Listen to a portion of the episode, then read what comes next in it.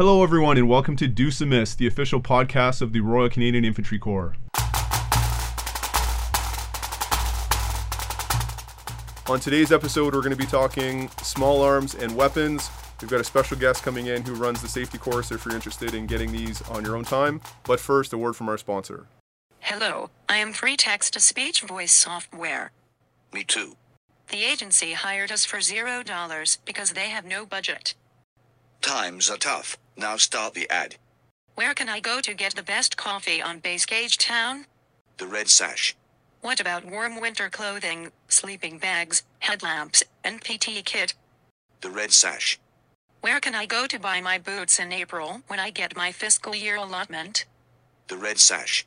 What about the 2RCR kit shop? Soldier, please. The red sash.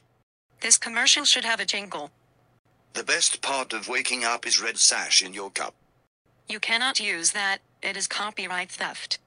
I see a black door and I want it painted red. No colors anymore, I want them to turn red. I see the troops walk by, dressed in their red sash clothes. I have to buy new boots until my LCF shows. Can you sing the jingle? No, I am only the free demo trial without premium add on content. I will go to the Red Sash to get the best coffee and the best boot selection on Base Gagetown. And now, back to the show. Welcome back, everyone. Today we're going to be talking about small arms, weapons, firearms, uh, and what all those terms mean uh, in an infantry context. Specifically, when we talk small arms, we're talking dismounted weapon systems that are, the infantry is using, anything from uh, handguns up through machine guns, rifles, uh, pistols, up to and including the 50 cal. But generally, we're going to be talking about stuff that is at the soldier level, what the soldiers are firing either individually or crew served. We're not going to be covering the, the LAV 3 or the LAV 6 and its 25 mil cannon. That's going to be at a, a different episode. We are going to be covering things at platoon level and smaller. We're not necessarily going to cover non firearm or non small arms related things. We're not going to get into claymores, grenades, and bayonets. We're also not going to be covering the specifics of these weapons, be it uh, you know how much they weigh, their exact length, and whatnot. We're more going to be talking about calibers and capability. We're also not going to be talking sniper rifles. If you want to listen to more information about sniper rifles, go back and listen to episode four when we had the OIC snipers on here to talk to talk about the medium and long range sniper rifles that they use. We're going to be talking about the different use, the terminology. What is the weapon? What's a gun versus a firearm versus a rifle, pistol, magazine, clip, belt, uh, etc. We're going to talk about the controversial switch from 7.62 millimeter to 5.56 millimeter. Later, we're going to have a guest, Chris, who is in the Army, but he's certified as a civilian firearms instructor. Think of that almost like the interview is going to be kind of like an annex to the episode on small arms. For anyone who's in the military thinking about uh, getting into firearms in a, a, civilian context, either for hunting or target shooting or collecting. So the interview today is going to be an annex on, on how to, to go down that route. Why you need to know about small arms, it's going to help people in the military understand the context of, of the history of why we have what we do now anyone not in the military, it's going to help them understand uh, what we use in the context uh, in which we use them. And as well, just to understand the, the capabilities of the small arms we're putting in soldiers' hands. We're going to start by talking about the, the different types. When we talk rifle, we're talking about a, a small arm that is in somebody's hand, uh, two handed generally in size. You've got one hand on the control systems and one hand on the, the stock or the handguard, and that is a rifle. When we're talking about a handgun, it's operated with one hand for the most part. It can be either a revolver that uses a cylinder, it can be a pistol that has the magazine that goes in the uh, hand grip. I understand that we're talking somewhat theater of the mind here, and I'm going to be using a lot of weapon parts that may be better off with graphics that I'm not able to show you right now, so I'll try to explain them to you the best that I can. As you'll hear later with the guest, we're going to talk various action types. That's more of a a civilian thing because they learn more action types on the civilian firearm safety course. In order to talk about the action types in the Army context, th- there are some terms that need to be uh, clarified. We often use uh, bolt action in the sniper rifles only. Uh, however, historically, we're going to talk what a bolt action is, and that means you're pulling up a mechanism on the side of the rifle to reload it. You pull the trigger, then you have to operate the bolt to pull it again, or to fire it again. Semi-auto, you put the magazine that hold a magazine by definition is a box that holds multiple cartridges. So you put that magazine in the in the rifle, and you're firing shots uh, after cocking it or readying it, uh, and then each time you pull the trigger, a round is coming out uh, until you stop pulling the trigger or the magazine is empty, and that's semi-auto. Uh, we'll cover historically what rifles have been semi-auto. Full automatic, whether it is a box fed magazine or a belt fed machine gun. Full auto means that once you've cocked or readied that, uh, that weapon, you pull the trigger and bullets are going to come out of the end of the barrel until you release the trigger or until the magazine or belt is empty, and that is known as automatic fire. The parts of most uh, weapons we use in a small arm context will go from back to front. Butt is the part that is going to rest on your shoulder when you're shooting it. Then you've got the stock, which is between the butt and the action. The action itself is where you've got the majority of the working parts. It's uh, often where the magazine uh, or the belt goes in. It is where the trigger group is. It's where the bolt is and all the the operating parts. If you are going to have sights on the the weapon, it's going to generally be on top of the action, be it uh, a iron sights or an optic of some sort, be it a scope or a combat sight.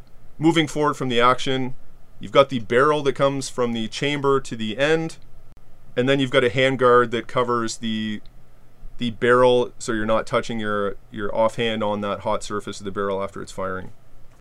Other components of the weapons we use, uh, some rifles or machine guns may have bipods or tripods, and bi or tri either meaning two or three. That's the part that is going to stabilize it if it's meant to uh, stay in place and shoot. Uh, like a large machine gun, you might put on a tripod or a machine gun that you're able to carry yourself, but if you are laying down in the prone to put that in a stable firing position, two legs pop out, and that's a bipod. Those are often on machine guns, but not necessarily on rifles. Lastly, for terminology, uh, we've already covered magazine, uh, which is a, a, box that multiple cartridges go in, and belt would be uh, not a magazine, but a long, like quite literally a belt of cartridges that are linked together by pieces of metal called links, and you would have seen that in numerous military movies. You've got a belt instead of a box that goes in the machine gun, and it is fed uh, from one side more often than not from a number two if it's a crew serve weapon. So you've got two people operating the machine gun if it's a medium machine gun or, or larger. And that belt of ammunition goes through as long as that number one on the machine gun is pulling down the trigger. And the difference between magazine and clip a, a magazine is something that holds multiple cartridges that goes in the weapon. A clip is something that is differentiated by a magazine in that it is multiple cartridges on a piece of plastic or on a piece of metal and then you load that into the magazine or you load it directly into the weapon itself uh, and we'll cover the various types of uh, differences of those when we talk history now that we've talked about the theory and the definitions we'll look at employment the typical soldier in the infantry is going to have a rifle. That is, we use a service rifle called the C7. And then, depending on what country you belong to or what uh, ORBAT you use, we often have light machine guns in a section context to complement those uh, rifle soldiers as well. They often fire the same caliber, uh, either through belt or magazine. Now we use a, a belt fed C9 machine gun that fires the same caliber as the C7.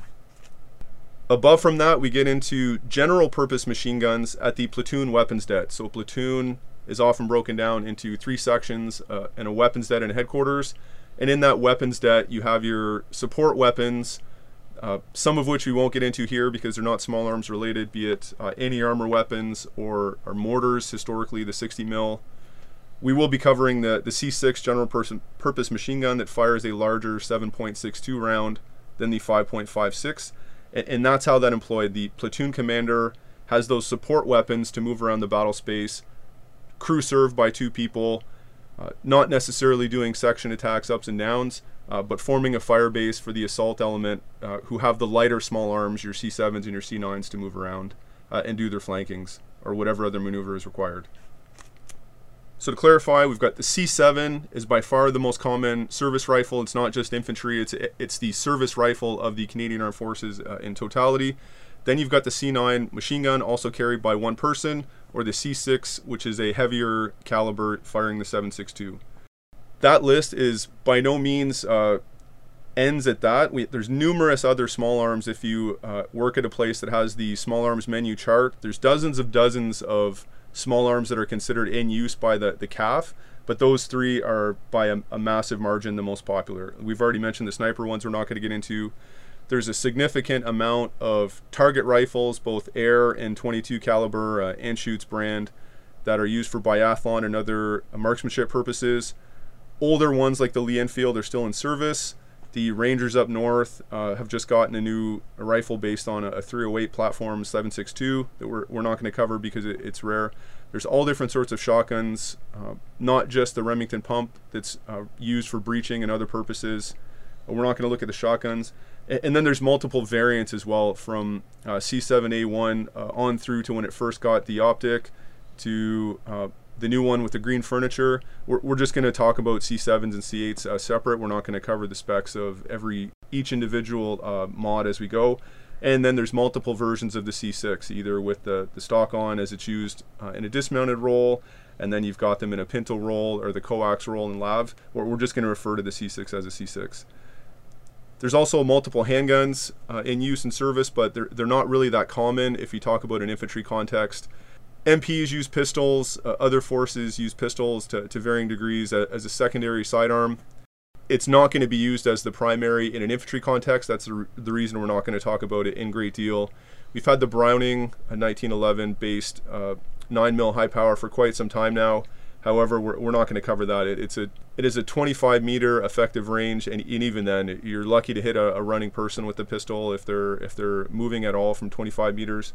So we're not going to get into that. It, it is something that would be given to, in an infantry context, you know, somebody who's in a hot theater who may work in a headquarters environment, uh, somebody who may be based out of a vehicle for which a a C8 might even be too uh, cumbersome. Uh, but we're only going to talk for the most part about the, the small arms. And, and in bringing up the C8, that's one that it will be talked about. The C8 was originally a an armor type of rifle. It is a small, smaller and shorter C7. Fires the same caliber. It has the same action type, same magazine, same everything else. Uh, it, it, was a, originally conceived as something that for somebody who's in a vehicle and, and not just for uh, an infantry context, but if somebody's inside a tank and a C7 might be a little bit uh, too long and cumbersome, a C8 is a way that they can still have a, a rifle with a similar capability, uh, but in a shorter package. There have been infanteers using C8s as well, but I'd really I'd really like to cover uh, barrel length next, uh, based on my small arms background and, and what sort of things you're sacrificing with barrel length for those out there who might think C8s are cool because they're short. So when we talk about the 5.56 cartridge, it's by 45 uh, mil in length based on the 223 Remington civilian cartridge. It's a very small bullet compared to uh, hunting rounds out there. The 5.56 is something that is uh, talked about with great controversy in the hunting community of if it's even enough uh, of a bullet to, to take down a deer humanely. Uh, it, there's all sorts of gun forums out there that you can uh, read about that. So before we get to the history, we'll talk. It, it's a significant amount of powder that's burning, uh, screaming this little bullet uh, comparatively out, out of the barrel, and that takes time to burn. So right after you pull the trigger, launch the the bullet down the barrel, that propellant takes time to burn off. And the shorter you make the barrel, either on a machine gun, for those of you who are C9 qualified who know that the barrel comes in two different lengths, and as well the difference between a, a, a C7 and a C8 with a shorter barrel. Out of a 5.56 or 223, it, it takes over two feet to, uh, to burn that powder off. And anything less than that, the bullet is coming out of the end of the barrel without all the propellant burned, so therefore it's going to be at a slower velocity. Uh, from the rifle shooter website, I'll source this. A lot of these are going to be imperial measurements, but uh, bear with me. So if you have a 26 inch barrel, a 5.56 bullet is leaving at 3,300 feet per second uh, on average, depending on the propellant and other factors, or, or, the exact grain count of that bullet. But again, 3,300 feet per second out of a 26 inch barrel. A 22 inch barrel, you're losing 100 feet per second at 3,200. 18 inch barrel, 3,100 feet per second. 14 inch barrel, 2,900 feet per second.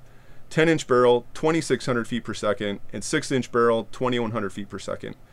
So while the difference between a 26 inch barrel at 3,300 and a 6 inch barrel at 2100, Obviously, if you uh, shoot a six-inch barrel 5.56 round against somebody's head uh, from 10 feet away, th- they're going to die whether they're hit with a 20 uh, 100 feet per second or a 3300 feet per second. However, wh- where that really starts to matter is that energy is exponentially compounded based on velocity. So when you're shooting at somebody who is, you know, two to 300 meters away, if that round is going several hundred feet per second faster, it is going to do significantly more damage. And again, we'll get into this in more detail when we talked about the, the switch from 7.62 to 5.56 uh, back in the day. As well, what you have to take into account is that velocity is causing a significantly more drop uh, from the point of aim to point of impact. So the faster you can make the, the round go out of the barrel, if you're shooting at something at 300 meters away, the, the more likely it is to hit the point of impact out of a longer barrel. Whereas if you're shooting that out of, uh, you know, a US SOCOM Mark 18 like uh, rifle with a 10 inch barrel, there's significantly more drop. And I'm talking like six to eight inches more drop uh, if you're firing at something several uh, hundred meters away. So it's not just the energy on impact, and we're we're not going to get into the ballistics of exactly what happens. There's all sorts of websites you can go to to look up the Fackler velocity and what happens when a round tumbles upon a certain um, velocity on the human body. Th- th- That's outside of the scope to talk ballistics. How, however, I just do want to cover when we're talking the difference between the C7 and C8 barrel length and the C9 with the long barrel versus the C9 with the short barrel. You are giving up significant capability when you go to a shorter barrel, both in terms of energy of that bullet when it hits the enemy, and, and as well the probability that you're going to hit it to begin with. It's going to drop more and it's going to be more affected by the wind when it's going a shorter velocity. So whether or not it kills the other person when it hits it, the longer your barrel, the more likely you are to hit it to begin with and, and kill that enemy. Up next, we'll talk about the historic breakdown, not just uh, of Canada's uh, small arms, but as well as the U.S. Army, Marine Corps, UK, Australia, and uh, Russia. We'll look at this uh, three ways. We'll look at the primary service rifle at the time, we'll look at the section level support weapons, and we'll look at the GPMG at platoon level. So Canada, we won't go quite so far back as the Ross rifle and, and the drama between the Ross rifle and the Lee Enfield. But we had the Lee Enfield bolt action rifle through, for the most part, through most world wars up until the, the mid 1950s. The Lee Enfield was based on the 303 British. It was a magazine fed uh, bolt action rifle, heavy and cumbersome by today's standards, especially when you look at the, the average human size back then. You know, the, you're talking about a rifle that's the better part of four feet and significantly heavier than today's. Uh, but bolt action, tough and sturdy, was was deemed by some to be uh, more battle ready for the trenches than, than the Ross rifle, but used the 303 that the the Brits did as well. The UK Army uh, also used that Lee Enfield, as did the Australian Army for the bulk of the first two world wars. As mentioned, we then switched to the section level uh, C1 for the uh, based on the FN FAL, and that was in service from Canada to the late 50s to the late 80s. There are a significant amount of soldiers, uh, both retired and, and the uh, the older ones still serving, who look at this fondly. It changed to the NATO standard 7.62 based on the 308 Winchester civilian round. Significantly more punch uh, than a than the 5.56 that we'll get into in a second. But that was the first attempt to standardize NATO calibers. E- the U.S. Army had gone to the uh, the M14 rifle at that time, and if you watch uh, Full Metal Jacket, you'll see that's the, the rifle they do their training with is the M14 that the U.S. Army was using at the time, as well as the uh, U.S. Marine Corps. Both the U.S. Army and Marine Corps had used the M1 Garand, uh, often cited as the, the small arm that won World War II on behalf of the U.S. It was a semi-auto 30-06 round. If you are familiar with the 7.62 round we use today uh, and haven't seen a 30-06, it's the same 30 caliber bullet, but it's pushed out of a, a a casing that's even longer. So while not you're not getting double the velocity or anything like that, you are getting a bit more velocity. But a, a very heavy, beefy rifle used uh, in America at the time. In the Russian army, for the most part, using the uh, the Mosin Nagant, uh, a rifle that is still uh, available in uh, surplus-like context today. With the bulk of NATO's forces going to a, a semi-auto over a bolt action, Russia did uh, bypass the semi-auto and went straight from a bolt to the AK-47 uh, automatic rifle, still uh, ubiquitous throughout the world today. Uh, a box-fed, automatic-capable uh, rifle, still everywhere, uh, Africa, the Middle East, and everywhere else. So before we get any more modern in the Canadian context with the the C1, We'll look at the the LMGs. We had the Thompson, the Sten, and the Bren throughout the the Second World War and beyond. But then we went to the C2. So if you look at the the C1 battle rifle, you're talking about a slightly beefier rifle that is now based on the same caliber, looks 90% the same, but it's more beefy, beefier barrel with a bipod. That's what you're using as the section support weapon. And throughout, we had the C5 Browning as the uh, platoon level support weapon. It, it, looks like a mini version of the Browning 50 cal heavy machine gun. Uh, some reserve armories and other armies still have these uh, in their war stock, but that was based on the 7.62 NATO caliber as well. US wise, when we go back historically looking at the, the light machine guns, the US had uh, the M1918 BAR. If you watch Saving Private Ryan, you've got the one guy driving around at the end on the back of the, the Rabbit. That's the BAR, uh, an auto capable uh, 30 6 uh, beast of a, a, section level support weapon. They also had the, uh, the M14, M15. Uh, they attempted to do auto variants to some success. Uh, they also, the U.S. Marine Corps, their sections are broken down somewhat differently than ours. They have significantly larger sections, almost like mini platoons. Uh, and after going with the M19 uh, BAR, they, they briefly had that declared on SAT, and they used the M60 in their sections, uh, based on the 7.62, a very common Vietnam support weapon machine gun. Uh, but again, their sections were, you know, almost 15 in strength. The UK Army had the Bren gun as the section support weapon through the 80s. Uh, and as well, they had the the, uh, the Vickers and the L7 MAG, the FN Mag, and the C6 uh, to varying uh, extents as the platoon support weapons after that. Australian Army, somewhat the same. Uh, up to the 50s, uh, they went to the L1A1, the SLR, similar to our C1, C2, FN, FAL. Some Australians used M16s in Vietnam and somewhat of a mix between the Australians using uh, the Vickers 1919 and M60 as their platoon support weapons, using some British and some Americans. Russians uh, up through the 50s had the AK 47, RPDs and RPKs built on similar calibers, and uh, RP 46s and SGMs uh, as well until they started to change to the uh, the AK 74, RPK 74, and PKMs that they're using today. But before we get into that, back to Canada. So, using the C1 up to the late 80s at section level, the US had gone to the M16 uh, predominantly in Vietnam. And again, if you've watched uh, Full Metal Jacket, you'll see they do their training with the M14, the 7.62 rifle for the first half of the movie. Uh, but then when they do the cutscene and go to Vietnam, they're using that M16 uh, auto capable. We won't get into uh, all the uh, the old wives' tales and the myths over you know, did soldiers get any training on it? Uh, did they think they not needed to clean it? Did they think it was a magic robot rifle? We're not going to cover that. However, one thing that is worth covering is the the difference between the 762 and the 556. There was a significant amount of research and data done on what is the most effective way a group of people can kill another group of people the most effectively in an army context uh, when they're the enemy. If you give everyone in the section, platoon, and beyond, big rifles, and I'm, and I'm talking like 10 pound rifles firing 7.62, it is very hard to rapid rate hit targets. Uh, and if you've ever tried to fire uh, a heavier rifle, firing a heavy cartridge, rapid rate, extremely hard to keep that on target.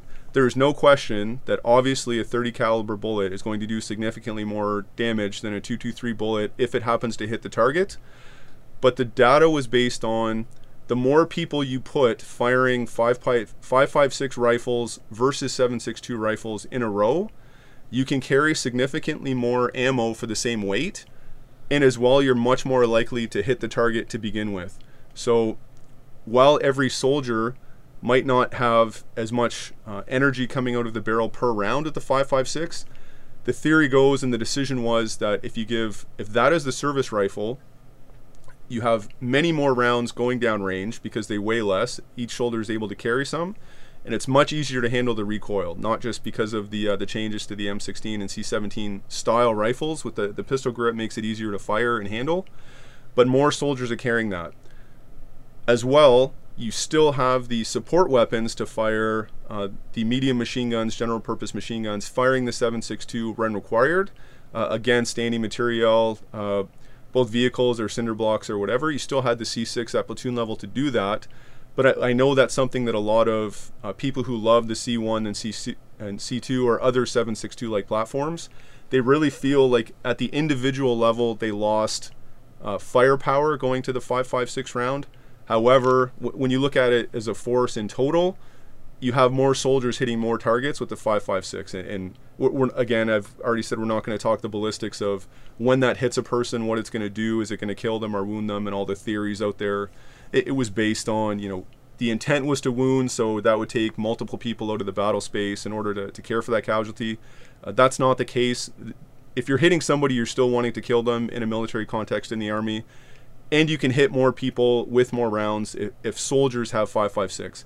And again, that doesn't mean that the whole army is going to 5.56. You still have those other support weapons to, to hit bigger things when required. The U.S. Army had already switched to the M16 uh, quite a bit before we did in terms of a 5.56. We went with the uh, C7, C8 variants in the late 80s. Uh, Colt based as well, uh, built by Diemaco or Diemaco, now Colt Canada, and, that was our version. Originally, it was uh, the all black with the carrying handle on top, and uh, now has the C79 optic, slightly magnified, uh, heavy and clunky, uh, drops off the rifle uh, often if you're not very careful keeping the, the wing nuts tight. But generally, an effective rifle. We've had it in service since the late 80s, and that has been our service rifle throughout.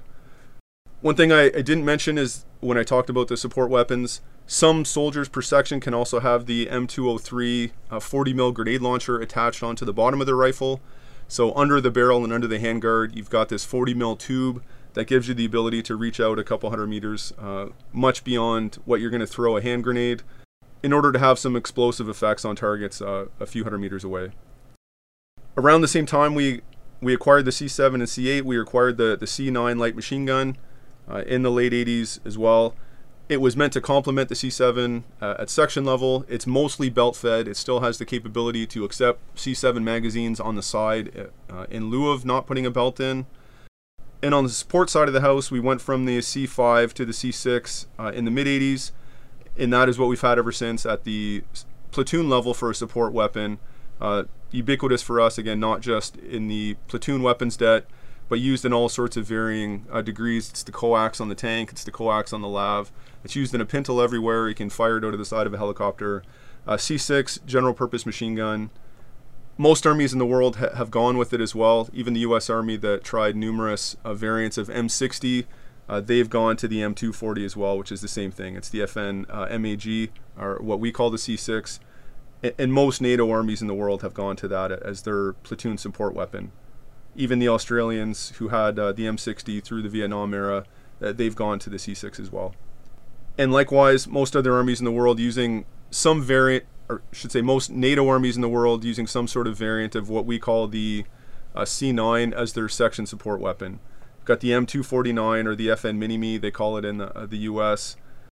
Likewise with Australia. The, the, one exception being the UK Army uh, rifles and the Australian Army rifles while they keep the standard NATO agreement uh, magazine and calibers 5.56, they have uh, they use different rifles, so their rifles don't look like the C7 or the uh, the M4 or the M16. The Brits use a rifle called the SA80 or the L85 that's a bullpup configuration. So instead of the pistol grip being uh, behind the magazine, the pistol grip is in front of the magazine, and the barrel then goes uh, far back. So the trigger linkage uh, between the trigger and the hammer is very long. Uh, looks futuristic, varying degrees of success for them. And the Brits have come up with uh, varying uh, modifications along the way to try to make that uh, more accurate and more uh, reliable. Australian Army using the, the Steyr AUG as their primary service rifle, again using the, the standard NATO agreement magazine and caliber, but the rifle looks quite different than ours that about wraps up the, the history of, of, how we've got to what we have now with the C7 and C8 at, at, individual level, the C9 at section support level, and the C6 at support level, as well as talking about what other armies have done. The infantry corps is looking at the, the sharpshooter capability and what it uh, can perform uh, at the section level. Throughout the Afghan years, uh, numerous different organizations identified that it would be nice to have something between a rifle, infanteer, and a sniper in order to make precision shots beyond the, the 300 range band. again, when looking at what a C7 is capable of, you're talking about uh, 300 individually or 400 as a group, max effective range. The, the bullet will travel farther than that, but what a soldier can actually hit. So in the Afghan era, we were experimenting with putting underemployed snipers in with the companies or the platoons in order to be able to reach out uh, beyond the three to 400 range band up to, to 600 and 800 when precision effects were required. The Corps is looking at formalizing that somewhat, as you heard in the sniper episode in episode four. They are about to buy a 7.62 version. Uh, it looks like a beefed up C7 as their new semi-auto sniper rifle and we are looking at potentially buying some more of those to beef up the section. So each section potentially having a, a 7.62 platform as well uh, to, to be a sharpshooter. It, it is not a sniper light. It is merely uh, an infanteer that has a 7.62 rifle uh, in order to push the limit out beyond uh, 3 to 400 uh, based on individual or group shots. Based on some of the things we talked about earlier, not just with the C7 and C8 differences, but a heavier bullet is able to travel farther with a trained shooter who can who can push the the limits of what that can do. Not yet decided, not yet purchased, uh, but it is something that we're looking at in the in the next five year horizon. And the way we achieve competency with all these, uh, each one of these uh, small arms that I've mentioned, be they a, a rifle or a machine gun, has uh, personal weapons test levels associated with it. So you have level one, two, three, four working your way up from you know, one being the understanding the basic mechanism and just getting rounds on target, and then up through the two, three, four, uh, increase proficiency with that weapon system, requiring higher scores. And, and, you know, I would say the a vague rounding of it is the farther you get toward the the tip of the spear, the the higher level your requirement is going to be of your trade. So Infanteers often have a level 3 requirement uh, with their service rifle or machine guns. And if you're about to deploy, you often get uh, extra ammo and extra budget allocation to get you qualified up to uh, level 4 on those weapon systems. So you're that much more effective before you go overseas. So that about covers uh, where we're at with small arms right now in the Canadian Armed Forces. Uh, in lieu of not having this be a, a six hour podcast, that's going to have to be uh, where we cut it off anyone has any uh, listener feedback of any things that I covered or how much you love the uh, the FN or C1 or C2, feel free to leave that in, in the comments below the, the Facebook group. Our guest today, uh, switching gears somewhat, if you think of that main part of the episode as the the main body, we, have got an annex coming up. So if anyone out there in the military is interested in uh, purchasing weapons, uh, as we call it in the military context, uh, known as firearms on Civvy Street, our next guest is called Chris. He's in the Army as well. He's an engineer by trade, uh, but I don't think you're going to find any uh, infanteers out there who are who are upset that an engineer is here. Uh, engineers are, are, definitely well loved in the infantry community for what they bring to the table uh, capability. Uh, but Chris is going to be here in his context of a civilian firearms instructor. So if anyone out there is interested in owning military style firearms, he's going to answer the question of when you can do that uh, what you can buy, what you can't, and the steps you have to go through to be able to, to do it on Civvy Street. Uh, and in, I assure you, it's not as simple as just uh, you're qualified in the Army, so you can go buy some guns. So Chris is up next, and with that, on to the interview. On today's episode, we've got Chris. He's a firearm safety course instructor uh, here on the base and in the surrounding area. Uh, Chris, thank you very much for coming on the podcast. Uh, thanks, Sean, for having me. very excited to be here. One thing we should note before we start on this discussion: this this is in the winter of 2020, uh, and we are not uh, lawyers in any way. W- full disclaimer: we are going to talk about the the basics of Canadian firearm ownership, uh, but the laws may change. If you're listening to this in 2025, uh, the laws may have changed. Uh, this is not going to be an, an, assessment or an opinion on any of the laws as they exist uh, or a critique. We're merely going to cover uh, what the laws are as of today. So if you're listening to this in years in the future, uh, please check your your local, provincial, and federal laws in, in, case any of them have changed. We'll get right in with the questions. It, it's understood that you know all things uh, military small arms context related uh, and civilian firearm ownership related. So the bulk of these questions are going to have to do with whether those things overlap or not. And, and I'll start off assuming that there are many many audience members out there who don't know the difference between uh, how military weapons are used in that context and how civilian firearms are used. So we'll start uh, right off with some uh, rapid fire questions to start. Can an adult in Canada uh, go to a store and buy guns? Yeah, that's a really good, uh, really good question, Sean. Uh, no, the simple answer is no. Canada has a lot, a plethora of laws and regulations surrounding the requirements to purchase and acquire firearms and ammunition, including but not limited to safety programs, licensing with uh, five-year expiration dates. Um, in certain cases, you have to register your firearms with the uh, with the government, uh, and then there's also mental health checks, uh, criminal background checks. Uh, your spouses, your your ex spouses have to be uh, have to be able to be notified by the government, by the CFO's office or the chief firearms office, to make sure that they are aware that you want to purchase firearms or be licensed to purchase firearms. There's there's there's many different boxes that have to be checked before anybody in Canada is legally allowed to acquire a firearm.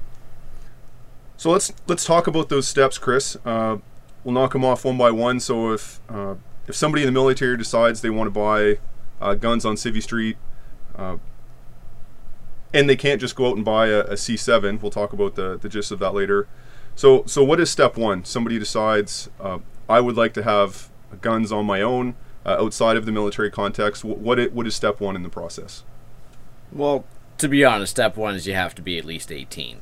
Uh, there's a lot of military members that are 17. Um, but to legally acquire firearms on your, on your own, first step is turn 18. While you are allowed to take the firearm safety course uh, as young as 12, you have to be under supervision, uh, either by uh, parent, legal, guard, legal guardian, or adult with a firearm safety uh, firearms acquisition license. But to purchase firearms on your own and to handle them on your own, you have to be 18. After that, the next step would be you have to sign up and take the Canadian Firearm Safety course, non-restricted, and this handles your your classically known as long guns, your hunting rifles and your shotguns. So wh- what does this course entail? You sign up. You sign up for the non-restricted firearms course. Uh, what do you learn, and what is the the performance check at the end of this to to prove that you're successful? It's about a weekend course. Uh, it takes us about a weekend to put it on, and we cover, we touch on the history of firearms. Uh, big part of the firearm safety course, or at least the hunter portion of that, because oftentimes they run together, is the importance of how firearms really created Canada as the country it is, and uh, how we wouldn't be where we are today without them. Uh, that's a small portion of the history. The evolution of firearms from uh, from muzzle loaders into uh, breech loaders into modern cartridges and what they are today. Then we touch into safety handling practices. We touch into ammunition. There's so much information on ammunition and such a small time that we actually have to instruct it. Um, and that's ammunition is one of the one of the areas that um, even with the years that I have instructing, I still have a hard time ensuring that everything is taught within the time limits that uh, are allocated for it. As well as that, we touch on to the um, safe practices as to what ammunition you're able to use in which firearm, um, the safe handling procedures as you would uh, on a range or in the field, and the biggest, and I probably should have started with this, the biggest one, and if anybody who's interested in in uh, taking the firearm safety course, are the acts and proofs. Two words that guaranteed, if you know them, you're more than likely to pass the course, and if you don't know them, you're more than likely to be unsuccessful. The acts and proofs. And basically, it boils down into um, how to safely act while handling a firearm and how to safely prove that the firearm is unloaded and safe to handle. What about somebody in the army who's already qualified on the nine mil, C7, C9, C6, uh, or you know, a sergeant, small arms instructor who knows army guns inside and out? Uh, why do they have to take this course? That's a great question. I, I have a lot of people ask, or I have a lot of people come up to me stating that people with such great experience with, with small arms should just be able to challenge the course, which since 2017, no, 16, 17? Yeah, Bill C42 was about, about four or five years ago now. The reason why it's important to take the course is in the military, uh, for the majority of us, you're handling the, uh, well, essentially two caliber firearms. You're using the 556 by 45, the 556 NATO, uh, or the 762 by 51, or 762 NATO, for the um, C7, C9, and C6, respectively. So you don't have to worry about the hundreds of other cartridges that are out there. The other big problem is a lot of hunting uh, applications require the use of a shotgun, and there's not a lot of trades or um, specialties within those trades that use predominantly shotguns. And you'd be surprised at how many how many sergeants, warrants, people with decades in the military go through the firearm safety course come up to me at the end. They're like, "We didn't realize that the gauge and the length of shell for for shotguns was so important because if you if you mix that up and it's very easy to mix up that ammunition if you do mix it up you could at the best case damage your firearm and at the worst case end up in the hospital if not more severe What about the other firearm types, period, that you just are never covered in an army context? Even on, you could be on a, a foreign weapons type course and still not get them for like a single action revolver or lever action. Like, what's when you run military members through your course? Are, are they? I imagine this is the first time they're seeing these. In many cases, are they no different than a, a civvy on the street, or is their their confidence level better? Uh, or what do you see on the course when people get access to new firearms that they wouldn't have seen even in the army context? Okay, there's there's a lot to touch on there. So the first one that I'm going to touch on is is, is confidence. Um, so I've I have a lot of experience teaching civilians in the area, and um, I've uh, I've a decent amount of experience teaching the military members on base firearm safety and the confidence of military members handling the firearms as far as the basic safe handling practices like pointing the muzzle in a safe direction, keeping your finger off the trigger, um, teaching a group of trained military members on, on firearms handling, I'm able to sit back and feel safe that nobody's going to uh, accidentally point a firearm at somebody else. So I feel pretty good about that. What are the different action types, and what are some of the problems that soldiers may have who have never seen these in a military context? So the different action types that we'll see in civilian firearms are the uh, break action, the semi-automatic, the muzzle loader, lever action, the pump, and the bolt action firearm. Right. So, so the firearms we use in the military are semi-automatic slash automatic. The other firearms that we use, or at least I have used in the military, would be the pump action shotgun, the Remington 870. But other action types, especially the the lever action, uh, the break action, really really simple to use, uh, and the and the bolt action, uh, aren't regularly used in military service. I assume that uh, I was listening to the Sniper podcast before, and I'm pretty sure they use bolt action. They do. Uh, the the bulk of them are bolt action. The U.S. uses a, a semi-auto 50 cal, but we do have the a semi-auto light sniper rifle coming up for uh, not just light sniper context, but potentially a, a sharpshooter in the section context as well. That it will be semi-auto. Then there's also the lever action. The history of lever action in the military, unfortunately, was taken out. So what pr- what problems are the soldiers having with these these new ones? You said you mentioned that they do have the confidence, but is their information level still at ground zero if you put a lever or a single action revolver in front of them? Yeah, I don't. I, I wouldn't say. I wouldn't say it's a problem. I, I'd say it's more of um of, of an eye opener. You have a lot of people come in that are that are really confident, not overly so, but accurately confident in their in their firearm handling capabilities, and then you throw an action that they've never handled before, and that's exactly like what you said. They're they're back at square one, and I found that everybody that I've taught on base, every military member that I've taught, has been really good to to take a step back and think, okay, like maybe I don't know everything about firearms. Um, they've they've listened uh, like anybody else would on course. Um, they've you know followed instruction, followed uh, followed the requirements of the course, and they've all passed with flying colors. It's just that step back from five, ten, uh, and in one instant, thirty years of firearm experience, and then you're handled the, you're handed this new this new action type, and you're like, okay, there's there's more to learn. you think the soldiers are good at their confidence. We've covered the action types. Uh, so they're learning this on this firearm safety course. What other areas are not touched at all in a military context, such as the you know the classification system, the storage laws, that somebody who thinks they can challenge the test and knows enough about it, uh, when they come into your course, uh, what what are the Canadian specific things that they are going to learn that the Army would have never taught them? So there's three parts to that.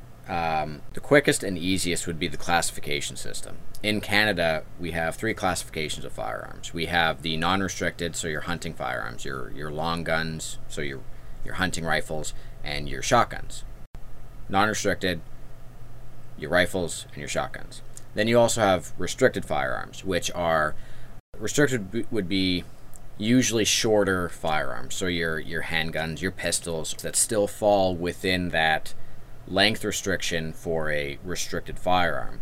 And then third would be your prohibited firearms, which, if I remember correctly, they were classified in the 70s, and these would include your automatic firearms, your very, very short um, pistols, and uh, sawed off shotguns or sawed off rifles, um, and anything else that the RCMP would classify as prohibited.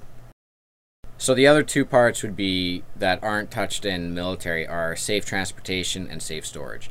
Um, in military, depending on the operation, you load up your, your weapon. You're given the um, you're given the status for the day or the status on ground.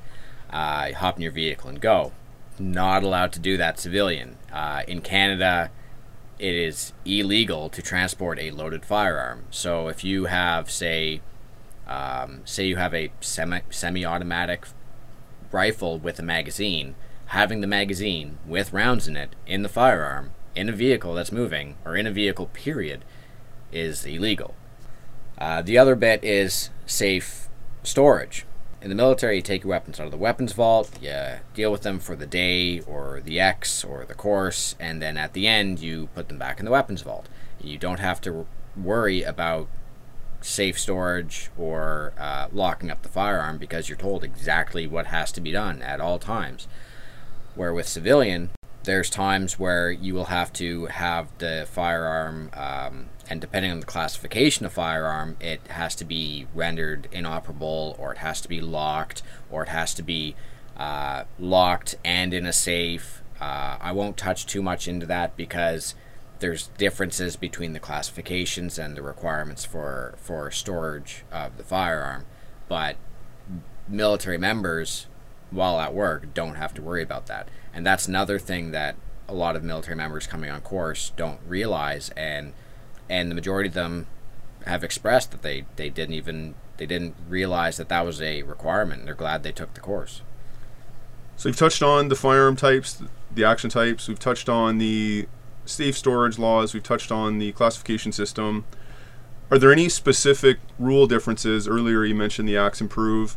That's even though somebody may have confidence with handling firearms safely in a military context, are there any differences? I know, having done the course myself, for example, looking down the barrel, that is something required on the Civi course that, that may cause some friction to you when you're the instructor. Yes, that that subject comes up quite a bit the two most important parts of firearm safety, um, and they're all important, but the two most important parts is safe muzzle direction or muzzle control and ensuring that the bore is clear of obstructions. The reason for the bore being clear is if you have excess oil or say you drop your firearm out out in the in the bush uh, while you're hunting and you get mud or dirt inside the barrel, there can be a partial obstruction which can damage the barrel, break the barrel, or if there's a large enough obstruction, you can hurt or you know kill yourself. Um, so for the course, what has come down is uh, an acceptable means of examining the bore. You're given two options. You can take a cleaning rod that is there and put it down the put it down the barrel to ensure that there's no obstructions in the barrel. And that's what I always recommend to the to the students. The other acceptable means of examining the bore would be to look down the barrel. If you have a break action firearm, you can easily look down the barrel very safely from the breech, from the from the, the back end where the where the rounds are put into the chamber. But if you don't have a break action uh, firearm, then to visually check the barrel, you have to look down it. And a lot of people, when I explain this, give me a funny look. So I explain that if you go through your action proofs, you assume the firearm's loaded, control the muzzle direction, keep your finger off the trigger, see the firearm is safe, point the firearm safe direction, remove the ammunition, observe the chamber, verify the feed path, and then, and only then, after everything is done and you're 100% certain that that firearm is clear of all ammunition, then you can examine the bore safely because at that point it's it's really a metal tube connected to wood or plastic. But I tell people, I've been out uh, on field X's really tired. Uh, it's not hard to go out to a hunting camp and get, you know, a couple hours sleep because you were up chatting with uh, chat with your friends the night before, and then you have to be out there at first light, and you can be you can be kind of tired. Um, it's extremely important that you follow all of those steps to ensure the firearm is clear, and you are literally betting your life when you were looking down that barrel to ensure that the the bore is clear of obstruction, and only then should you do it. I would argue it's not even just a, a, civilian hunting context thing. If you're doing a section attack and trip, or you're patrolling at night and you can't see anything and you trip, it's very plausible that you're plunging your barrel into the ground even in an army context. So uh, I would argue you don't technically have to point the firearm at yourself to check the barrel. It can still be checked on an oblique angle that you can see the, you know, there's not mud jammed in there. Is that fair, or do you, do you, are you actually teaching, you know, point it straight at yourself? That that is fair. And when you're out and doing things um, on your own, out in out in the out in the woods or out on X, you can adjust your actions based on the circumstance.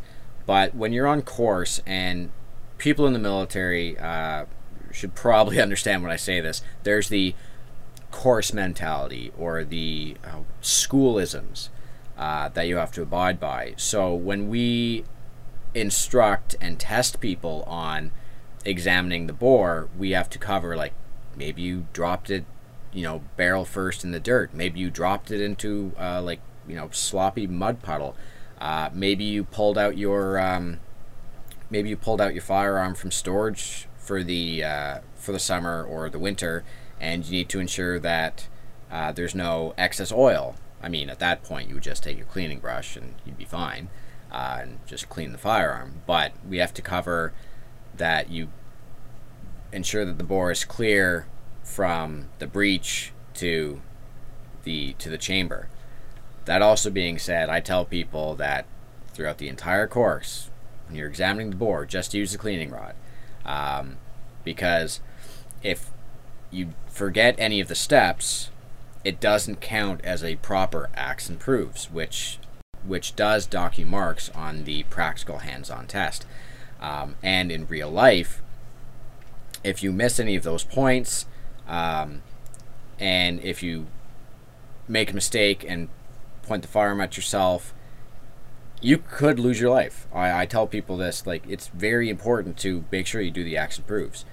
And I also explain that I look down the barrel of my firearm to ensure that it's clear when I'm cleaning it at home and it's the barrel is removed completely. Other than that, I have a cleaning kit with me at all times, so I can use a, a cleaning brush um, and a, a rod to ensure that the entirety of the bore is clear.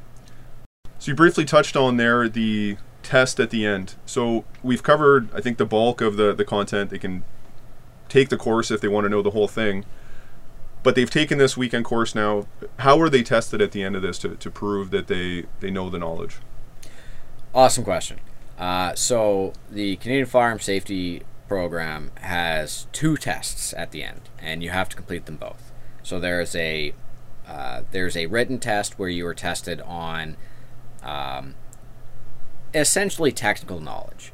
I mean, it sounds like a hard term, but there's there's there's 12 year olds that pass this course with flying colors. Uh, you're tested on you know, what caliber are you able to use with uh, this firearm if it has this status stamp, right? Stuff like that. Um, uh, it also touches on like you know what is the largest shotgun caliber, what is the smallest shotgun caliber, little technical information pieces that you really need to know to safely own and operate uh, a firearm and so that you can go to the store and you can purchase the correct ammunition you're you know you're good to go the other part which uh, unfortunately is where we find the majority of our unsuccessful students um, is the practical hands-on test so the practical hands-on test covers how you would handle a firearm um, at a range how you would handle a firearm in the woods safe transportation safe storage, and ammunition identification. Okay, and it's really important that this uh, that it's really important that students are proficient at the practical hands-on because it really shows the instructor that tomorrow this person if they were to if they were to have a firearms license they they, they won't because it's there's a 28 day waiting period minimum um, but if you were to see this person at the range tomorrow you would feel safe because they know how to handle the firearm properly. How the ha- they know how to handle the firearm safely. So you touched on a, a, waiting period there. So if a candidate or student is on your course in the firearm safety course and passes the written test and passes the practical test, gets their sheet of paper saying they've done it, can they then go to Canadian Tire and buy a, a rifle on the wall? No. Uh, once you pass the firearm safety course, the written and practical test, uh, you were given a essentially a course report stating that you passed, and you have to you have to mail that report to the uh, chief firearms office with an application for a possession acquisition license, um, and then that application takes a minimum minimum of 28 days to be processed. What and sort of information is on that? So there's criminal background checks and uh, there's mental health checks so that the uh, RCMP know that you'll be able to be out there and handle a firearm safely and lawfully. Um, then there's also contacts for your spouses or your exes so they know and are aware that you're getting your firearms license. So uh, if required, the RCMP can contact them and ensure that they're okay with it. Then there's also three references that have to be put in there that the firearms office usually contacts. More or less, it's it's almost easier to get a passport. So the first question I asked you was if any civilian on the street or a military person can go buy a gun, and your answer to that was no. We've now covered you have to take a written test, you have to take a practical test, you have to fill in an application complete with spousal approval, references, uh, mental health checks. You're sending that in. They're going to sit on that for a minimum mandatory 28 day waiting period. All of that happens. All of that is successful. Uh, should the firearms program in the RCMP deem you uh, suitable to get a possession acquisition license or a restricted possession acquisition license if you've taken even separate courses, uh, what do you then get and how does your how does your firearms experience change once you have this possession acquisition license in hand? So once you get your license, um, that's when you're able to go down, purchase your firearm, purchase your ammunition, and everything. And then, uh, from my personal experience, you realize one how expensive it is, and two how expensive it is to keep everything safely uh, and locked up. Um, but personally my my my experience once I got my my firearms license is how simple everything really turns out to be. For instance, uh, we instruct and test people on the difference between rim fires and center fire cartridges, and a lot of people come into the test and have a hard time uh, have a hard time, you know, picking picking it out of the crowd I thought I thought a lot about how that was a failure on my part as an instructor, where people uh, people had a hard time uh, deciphering the two. But then I started to realize that it was just a small piece of information, important piece of information, but a small piece of information with the uh, tons, tons of information that's thrown at these people, at these students um, over a sh- such a short period of time. But if you spend five minutes at the range with a well with a 22 or any other rimfire cartridge, you'll be able to pick them out of the crowd within, you know, 100 meters, right? Um, then there's the experiences that uh, that you learn of just how the stuff the stuff that's taught on the course really applies. It's extremely important and really simple with the smallest amount of experience. So, well, my civilian firearm usage and my firearm usage at work, they very much complement each other. I'm able to be that much safer at work. Uh, I'm able to um, assist greatly in uh, ranges that I don't normally use at work. One part that I in- intentionally glossed over because I wanted it to be the, the last thing I covered was the, the last step before you actually get that possession acquisition license mailed to you is the phone interview that you're going to have to do with the, the firearms program itself. And one of the key questions they're going to ask are, is why do you want this in terms of the what is the reason you want to own firearms? So can you can you cover the reasons that you are allowed to own firearms in Canada and the reason you are not allowed? Yeah, so uh, firearm use in Canada. Obviously, the first one that comes to mind would be would be hunting. Um, here in here in New Brunswick, we uh, we have a very large hunting culture. There's a lot of people that rely on game meat to uh, feed their family or subsidize the meat for the family. Myself being one of them. Hunting is definitely a huge reason to lawfully own a firearm. Uh, other reasons that a lot of people own firearms, specifically the restricted firearms, um, like the like pistols and say AR platforms, would be for competition shooting or just uh, recreation shooting at the range. Um, and then little lesser known reasons to have firearms would be nuisance control, whether uh, you live out um, you live out in a rural area or you own a farm and you're protecting your livestock. And all of these are very uh, safe, lawful, and uh, highly regulated uh, firearm related activities. You mentioned you highlighted protection there, livestock context. Uh, you know, shooting a coyote or a wolf or whatnot. Uh, what about personal protection in Canada? If I if I feel like I'm in a, a rural area, can I do this and, and call the firearms program and say, uh, yes, I, I want to get guns uh, to protect myself against other people? Absolutely not. Absolutely not. Uh, firearms in Canada are not weapons. They're they're firearms. Uh, civilian use of firearms used as weapons against another human being. That's not what they're there for. It's never been what they're there for in Canada. That's um, you have police services. You have um, a multitude of different uh, different services, and having firearms for personal protection against another another person, it just creates too many problems, which is one of the reasons why uh, Canada has um, such a low firearm-related crime rate in relation to other countries.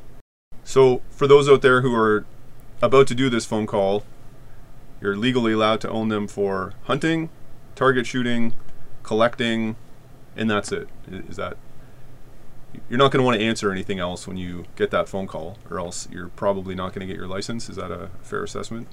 Well, I mean, I'm not gonna not gonna tell people like you need to say these words exactly, or or um, or um, uh, what is it, doctor their answers. Oh, but yeah, fair enough. essentially that's it. Okay, and I know for, for those who might follow the the laws or case studies, and again, we're not lawyers. That's one of the disclaimers. Uh, I think it's worth noting that there have been some people who may have successfully used a firearm in the defense of themselves or property, but it is incredibly complicated. Even for people who may have been dragged through the court system and eventually been found guilty, uh, I, I know that intent means a, a huge deal. Uh, and you mentioned the, the use of the word weapon there.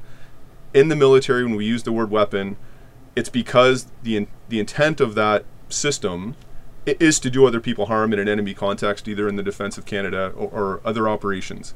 In the civilian context, you're not allowed to own a firearm with the intent to use it on somebody else. And that's not just for a firearm. You're not allowed to use, you know, to have a knife or a bat or a stapler if you're coming after somebody else down the street with a stapler with the intent to do harm, that is therefore a weapon. So I think that clarifies some of that.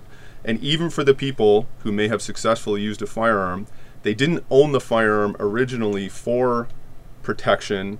And even though they may have been found not guilty in the courts, they still had to fight through the court system for years, still had that black cloud hanging over themselves for years, and spent tens of thousands of dollars on legal fees. So for anyone out there uh, thinking that it's a defense related thing, e- even though people have been found, uh, may have been found not guilty, it's incredibly complex. And there's other specifics of exactly how that incident may have gone down. Is the intruder advancing as opposed to is the intruder running away down your driveway?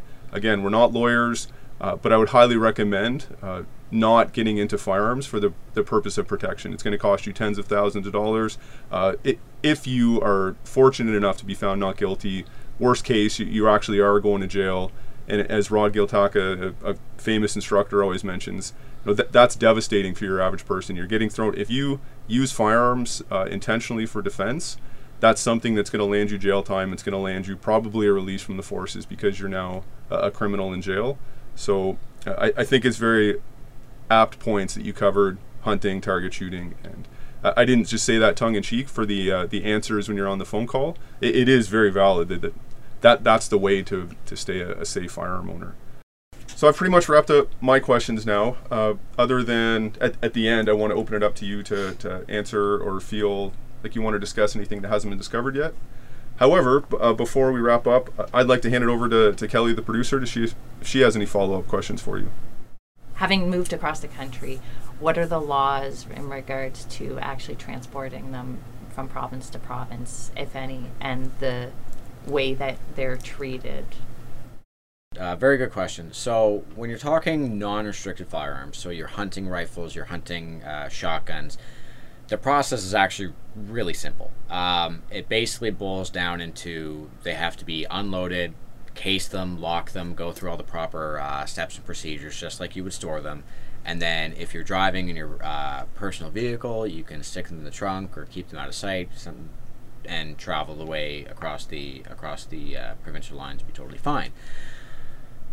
As far as the restricted, um, then you're then you have to start to get into um, into different uh, permits because uh, restricted firearms are, and I forgot to mention earlier, restricted firearms are still registered. So the RCMP know you have not just restricted firearms, but you have this serial number and that serial number and this make model and everything. They know exactly what you have, not unlike your car registry, right?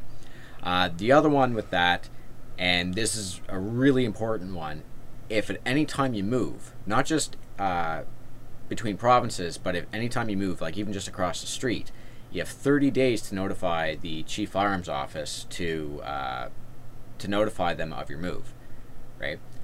And the last one, which really anybody that um, anybody that's been on one of my courses or any of the firearms courses would be familiar with. If you have any questions whatsoever, call the chief firearms office at uh, one eight hundred seven three one four thousand. So great questions. Thanks, Kelly. Uh, Chris, uh, I leave you the, the final word to any uh, departing wisdom, or would you like to cover any subjects that um, I failed to answer or failed to ask? Uh, you get the last word. No, I think we I think we basically covered everything. Um, or I think you basically covered covered everything. All very good questions. The only parting wisdom that I would have to state would be don't don't wait. Take the course. Uh, the course doesn't expire. Uh, your license does, but the course doesn't expire. Um, you know, January 2020, we have um, we have a large group of people in Canada that are lawful, law-abiding firearm users. Uh, we have a large group of people that are unlicensed and want want to be licensed, and obviously don't have firearms yet. Um, there's there's a large stigma against uh, against firearms that's been going on for, for years, and the more support we have from law-abiding firearm firearm owners, and the better chance that um, you know our kids in like 5, 10, 20 years down the road will be able to enjoy um, the safe and lawful use of firearms. And along with the safe and lawful use of firearms, uh, you still have to abide by different uh, provincial and municipal regulations, which we didn't touch on. For instance, provincial regulations having to do with uh, wildlife management and hunting. Uh, just because you have your firearms license doesn't mean you're automatically allowed to go out and, and hunt. That's a completely different. That's completely different course. And then you also have to abide by uh, municipal regulations as well. Some municipalities uh, don't allow the use of firearms in uh, in their city limits, and one issue that might be coming up is some municipalities might be putting re- uh, restrictions and banning certain classifications of firearms in their city limits. Period. Take take the course. It's fun time. You get to learn a lot, and uh, and with firearms hunting, with firearms hunting, uh, the more people we have involved, uh, the better it is for everybody. Great, Chris. Thank you very much for your time. Uh, it's been a great guest, and I hope uh, a lot of the audience members out there ha- have learned quite a great deal. Even if you might know weapons in the military context, you may not exactly understand firearms in the civilian context. So, thank you very much, Chris. Thank you for having me, Sean. Thank you again to our guest today, Chris, uh, adding his annex interview onto his uh, our episode on small arms. For today's recommendation, I'm going to recommend either the Slamfire Radio podcast.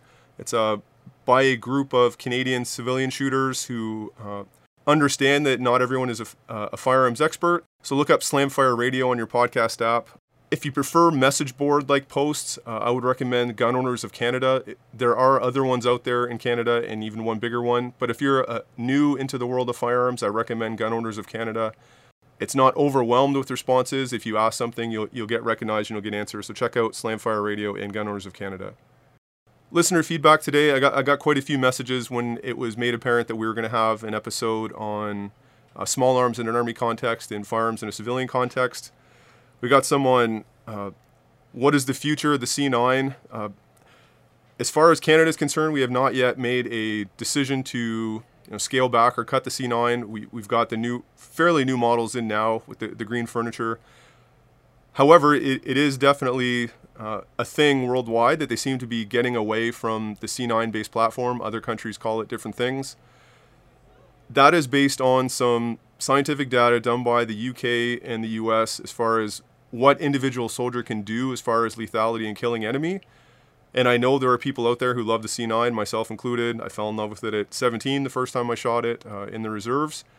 But uh, doing the data of what that can get you and what it is. Is it worth it for the weight? Is it worth it for having a separate system? A soldier is capable of firing it from the shoulder, even though it's bigger than a rifle and it's technically a machine gun. You know, a, a bigger, beefier person can still fire it on automatic from the shoulder. Uh, but for the extra weight, for the extra having a different a different uh, weapon in the system to, uh, to learn uh, and employ, other countries such as the, the U.S. and UK, among others, have decided to start uh, canceling that and they're going with more precision based uh, firing platforms. Either uh, automatic rifles in some cases. The, the US went away from automatic rifles uh, to some extent uh, with the three round burst and others. They're getting back to now rifles that have automatic capability with beefier barrels that didn't exist in the 70s uh, when the M16 and the early C7s were around. So you can have you know C7 like rifles now firing on automatic with less problems than you used to have. You learn less. Uh, it may not fire the overall volume because you're still only putting magazines on it. Uh, you, you, can buy 30 and 50 round mags, but you're obviously not going to have a, a, a, 200 round uh, belt like you do with the C9. But even then, it, it's just a lot quicker to go from automatic back to single shot, and the Americans are doing this as well and you're you may over the next decade or two start to see the demise of, of C9 uh, like weapons worldwide. Not necessarily in Canada. We have not decided to uh, to scrap it yet, but other countries uh, do seem to be uh, going more with the sharpshooter. Of if you can hit somebody from 400 meters, you should just hit them instead of suppressing them and and laying down 50 rounds. If you can uh, shoot and kill that target within a few rounds, uh, that's much better. Other questions we got on the, the definitions of assault rifle, assault weapon, uh, sniper rifles. This straddles somewhat uh, the civilian and army context. The definition of assault rifle uh, has to be thought of in a historic context, you know, storming a trench or storming a room. You, you are assaulting that room. So by definition, you are there to do it harm and clear it out. uh, and it's much better to round a corner or go into a trench if you know it's filled with enemy. Automatic fire is the way that that's going to be cleared. We still teach that at the end of the uh, the weapons test level three for the C7. You are still putting it on automatic. So anything that can be changed to uh, any rifle that can be changed to automatic fire uh, for that purpose is called an assault rifle. The term assault weapon doesn't really exist in a military context. You can make an argument of where that was invented and why, but we don't call them. We, we do use the term weapon in the Army, as brought up in the, the small arms discussion, for anything meant to do harm. So when you talk about, you know, what weapon are you carrying, you're talking about the C7, the C9 machine gun, and the C6. We refer to those all as, as weapons in this context, but in the Army, it's there to do harm. Uh, in the civilian context, you can't buy these things, and that's one of the questions I don't think we answered completely with Chris of can you go out and buy a C7? The, the answer is no. Even if you had your possession acquisition license, either non restricted or restricted, you cannot buy anything that shoots automatic. And the C7 is automatic capable uh, based on the trigger mechanism in the sear. You cannot do that. You can't. You are not allowed uh, in any way to go out, uh, regardless of how perfect your record is and what level of training you have. You cannot get a uh, prohibited a possession acquisition license uh, as per the laws today, and it's been this way for, for quite a while. There are some people uh, who, prior to the changes to the Firearms Act in the 1990s, had various forms of uh, automatic uh, firearms, either uh, machine guns or rifles, uh, and they were able to grandfather those in and keep a, a prohibited possession acquisition license for those, but you can't get that now. So you can only get non restricted or restricted based on the training you get. You can, if you like the look of a C7 and the manual of arms of how it feels and how it looks, you can get a rifle called an AR-15, which is an Armalite 15. Think of, you know, iPhone 1, 2, 3, 4, 5. In a few years, we're going to have an iPhone 15. The AR-15 is merely Armalite's 15th rifle design, so you can buy that, but it is not a C7 equivalent. There's nothing you can do legally to convert it to to automatic fire. It is only a, a semi-automatic rifle, uh, much like many other uh, semi-auto non-restricted rifles you can buy, but it is on the restricted scale. So if you are interested in buying an AR-15, as of uh, the recording of this podcast, you are able to do that if you go through the steps that we talked about to get a restricted uh, possession acquisition license, but it won't be a C7. You, you cannot buy anything that shoots automatic in Canada. As far as the definition of, of sniper rifle, in the Army context, we use it based on its employment. Uh, a, a, sniper using one of the three uh, or more, depending on uh, what you see as an official use of a sniper rifle, but it's employed in that context. Even you know, if an infanteer were to pick up that rifle, it, it's still technically using a sniper rifle, even though they're not employing it in a sniper context. In a civilian context, that, that doesn't really exist. There, there's all sorts of hunting rifles, either bolt action or other, with the scope. You don't really call them sniper rifles. It doesn't matter the caliber, it doesn't matter the size. Since you can only lawfully own firearms in Canada for uh, target shooting, hunting, or collecting, you're not using it in a sniper context, so it's not called a sniper rifle. It's merely a, a bolt action or other type of action rifle with a scope on it. So one part that I didn't cover on the episode when I talked uh, the pros and cons between 5.56 and 7.62. If you're a fan of small arms and ammunition, if you reload your own, or if you just uh, like following what the Army is doing, you've probably read articles on what the U.S. wants to do moving forward in terms of finding an intermediate caliber between a 5.56 and 7.62 NATO. Uh, this is these are not new cartridges uh, in the world. There's all sorts of different uh, 6.5 and 6.8 calibers out there. The aim of all of these has been tried to, in, in some way, not just for hunting applications, but to create something that can be used at platoon level so there's only one type of small arm. Obviously, NATO has standards for a reason, and, and most NATO countries have heavily bought into 5.56 and 7.62. however, there, there are other NATO standards out there that, that can be used. So there's, there's nothing saying that we can't have just one more. Uh, if you're well read on what the American Army is thinking about doing right now, uh, and I'm not here to air, air the U.S.'s laundry, you can research this. It's open source information now. They are actively pursuing an intermediate caliber, particularly in the 6.8 range, uh, with potentially a, a, a non brass casing. So feel free to Google that, look it up. Uh, the, the ideal ammo, uh, if you could create such a thing, would be something that weighs the same as a 5.56 round uh, but has more punch. Uh, and, and as well, to, to be able to bridge the gap between what the rifle offers and what the GPMG offers, it does come with immense pros. If you could just have one caliber that your rifles and your machine guns are using uh, that can be standardized, obviously logistically that, that makes a lot of sense. So uh, as of 2020, it hasn't launched yet. Uh, they're actively looking at it. And, and as far as the Canadian infantry, uh, th- this doesn't mean that we're going to be dropping anything we're using uh, anytime soon. Even the, the Americans themselves are, are free to say that j- just because a, a, new ammo could be created, it, it, doesn't mean that all of a sudden 556 uh, and 762 uh, service weapons are going to be obsolete. They, they could be phased out over decades and decades. But very interesting times ahead if, you, if you're into small arms. So check out uh, anything you can find on the upcoming uh, 6.8 uh, that the U.S. Army is looking at, and uh, more to follow in terms of what Canada does uh, should they actually launch that uh, wide scale, if we'll buy on or just stick with what we have. One other point I wanted to, to clarify, and I stumbled when I was covering it on the small arms, the Browning High Power is not a 1911. It, it is similar in terms of it as a hammer. They were created at a similar time. It, it, was a, I did misspeak when I said it. A 1911 was a Colt design.